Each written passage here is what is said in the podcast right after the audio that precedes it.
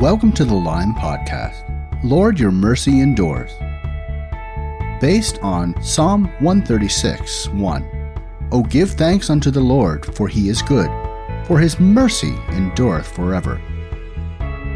When my daughter Haley passed away in October of 2018, my world was turned upside down, and all I had was my faith to press into. Through my grief, God's mercy and love has endured.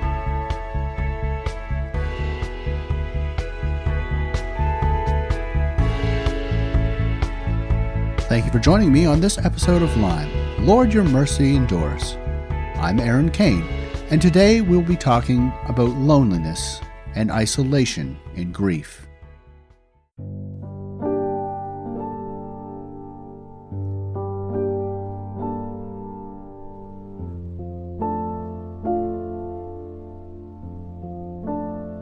Annika's gone to work, and Suzanne is out running errands.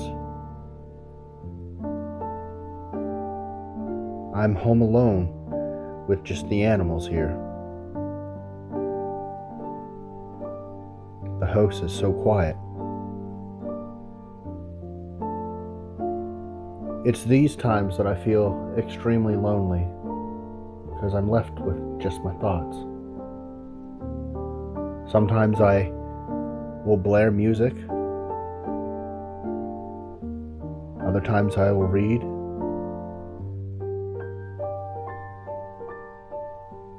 But a lot of the times I just get lost in my thoughts. I think about Haley, her pain, her suffering, and I cry.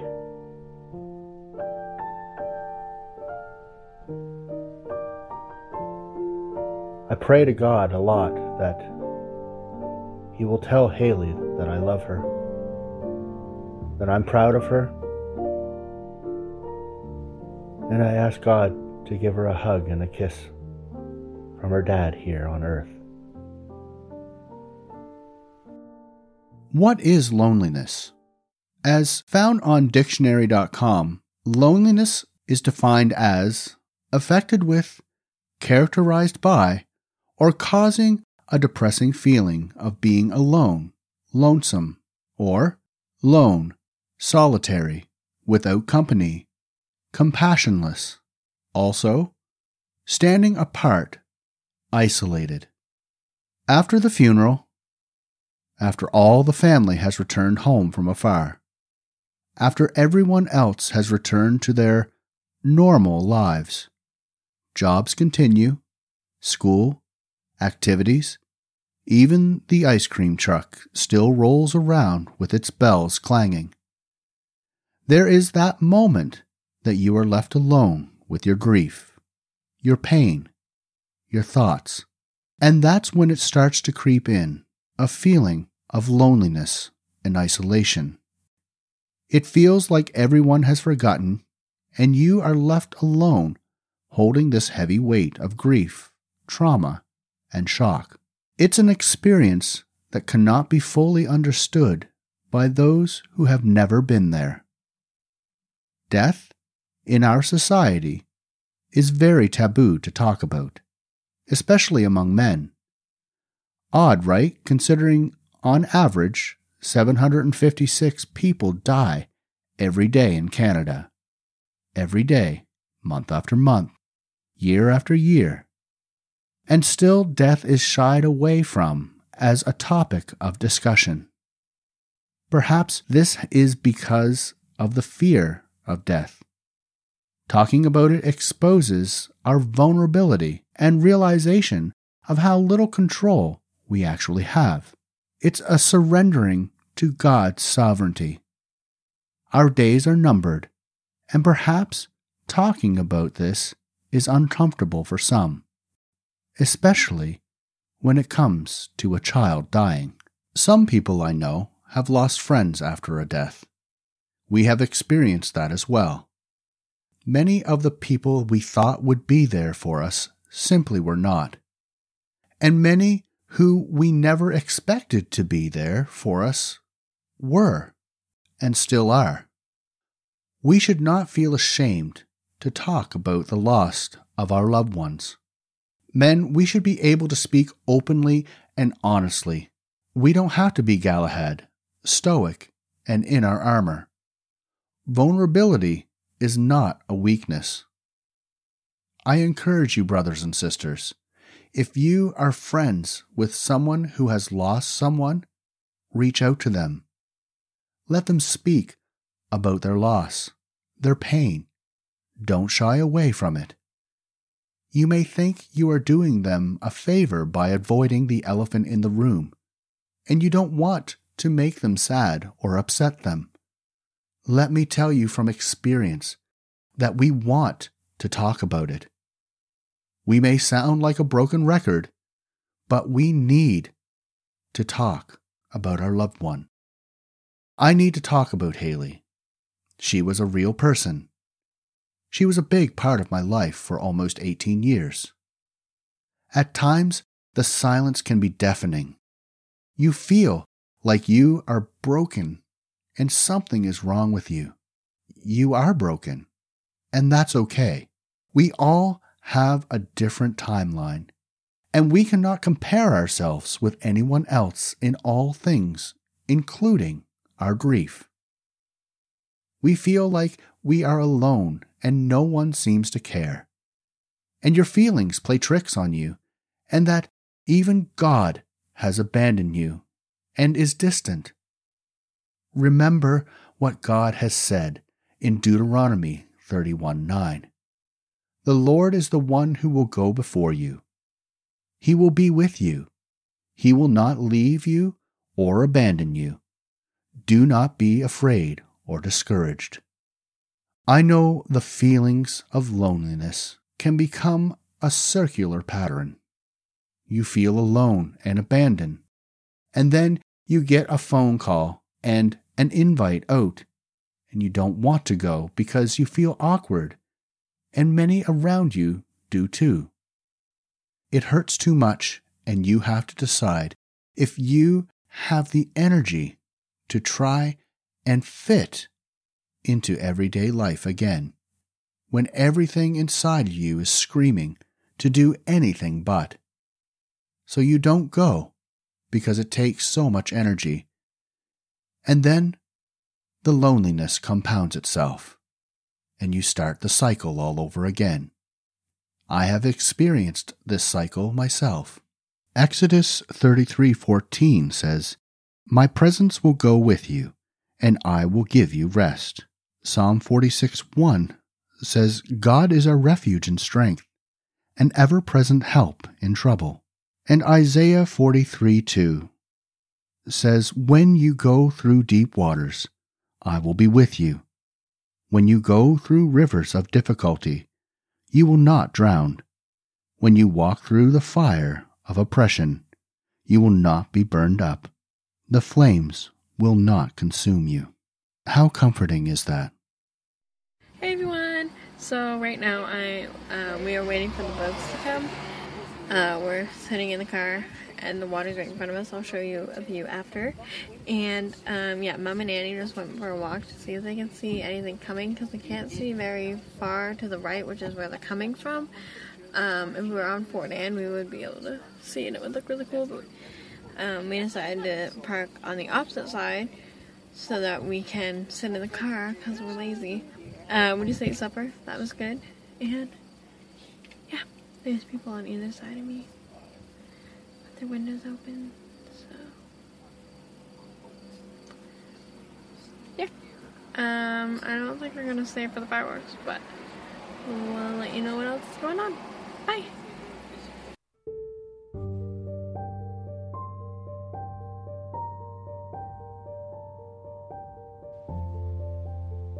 as I watch some of these old videos of Haley and Annika.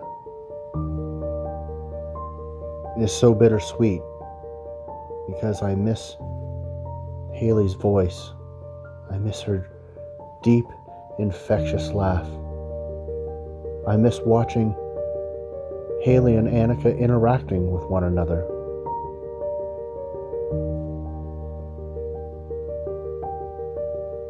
I miss being able to talk with Haley, reading to her, singing together at the top of our lungs, hearing her play the piano. I'm so thankful for these videos.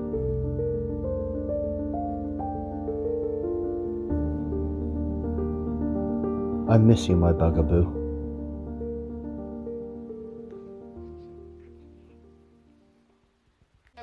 Day. We love you. And thank you for everything you do. And you're the best father in the world that anybody could ever ask. And thanks for being crazy. Thanks for being you. Love you.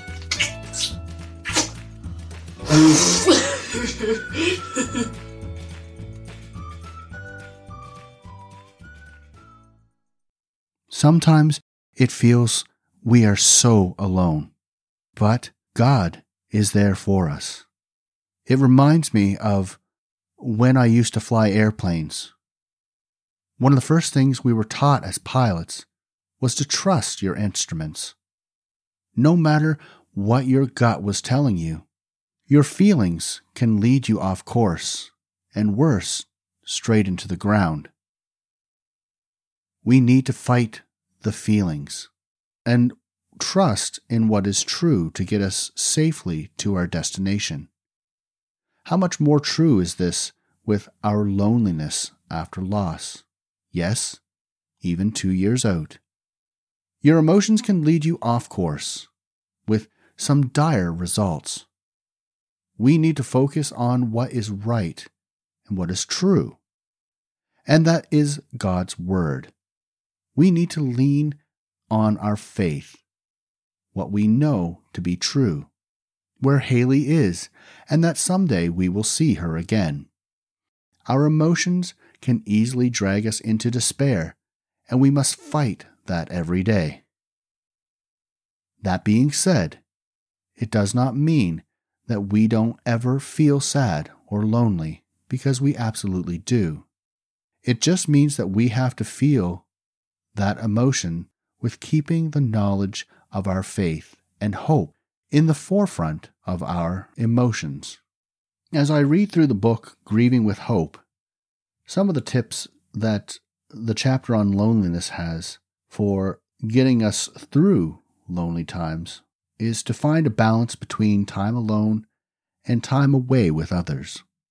It is important to have solitude by times, to be able to be in your thoughts, to mourn, to cry. And sometimes you have to force yourself out the door to interact with others. We were made in the image of God. We were made to commune with one another. And COVID has expounded on the need for human interaction. We have all been isolated and sheltered from each other for so long. And people that haven't experienced grief have a small taste of what it can feel like to feel all alone. As restrictions lift, we start to interact again. And some people feel awkward about those first interactions. That is what it's like to be a grieving person. Those interactions are awkward. Do we mention Haley's name? Are we annoying people? We also have to realize that some of our relationships with our friends will change. Not everyone loses a child. Everybody at some point will experience death, but death is a very individual experience. Everybody grieves differently. And sometimes friendships will change because it is so personal. That's not to say that people cannot still be friends after the loss of a loved one. Many people will surround you and support you and surrounded us. But just like major events in time have created our calendars and we mark events in life the same way. It's just like the calendar that we use, BC, was before Christ, and then Jesus came, and that was one of the most significant events in history. And then we had AD in the year of our Lord. Well, I can tell you that in our calendar and relating and interacting with our friends, there is before Haley's death and after Haley's death. It was one of those events in our history. It has completely changed the trajectory and fabric of time for our little family. Don't despair when relationships, friendships in particular, change. Remember, you always have a friend in Jesus. God will never leave you nor forsake you. It's also important to maintain friendships with old friends. Keep up friendships with people who knew both you and your loved one. They can listen to you and tell stories and then share their own stories. And sometimes we need to make new friends. I know that through our grief journey, we have run into many parents who have lost children. In some ways, it is good to hear other parents and their stories. And they get exactly how you're feeling. This is a very exclusive club that nobody wants to be members of. So when you find a member of that club, you can very safely bare your soul to that person, and they know exactly what you're going through. I remember meeting a couple who live actually fairly close to where we live. They had a daughter who passed 10 years before Haley in much the same way, a different medical problem, but she slipped through the cracks as well. And sitting at their dining room table over a cup of coffee, they would finish our sentences because they walked that road before. They knew exactly the pain that we were going through. And it was great to talk with them. They are amazing people, and we're so thankful that God brought them into our lives, that they were willing to open up and share and enter into our pain and suffering. I'll leave you with this word of encouragement found in Psalm 31 7. For you saw my affliction and knew the anguish of my soul. God will bear you up. He is just a prayer away, and you can always find comfort reading His Word in the Bible. I wouldn't be here if it wasn't for God. He has carried me for two years. I do encourage you, as men, to get uncomfortable. Enter into a friend's pain, if only for a little while. You have the option to step back out after the cup of coffee. We, on the other hand, cannot. We will live with our grief for the rest of our lives. And God is there to dry every tear.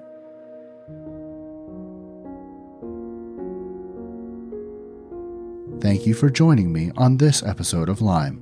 Lord, your mercy endures. Please join us on our next episode.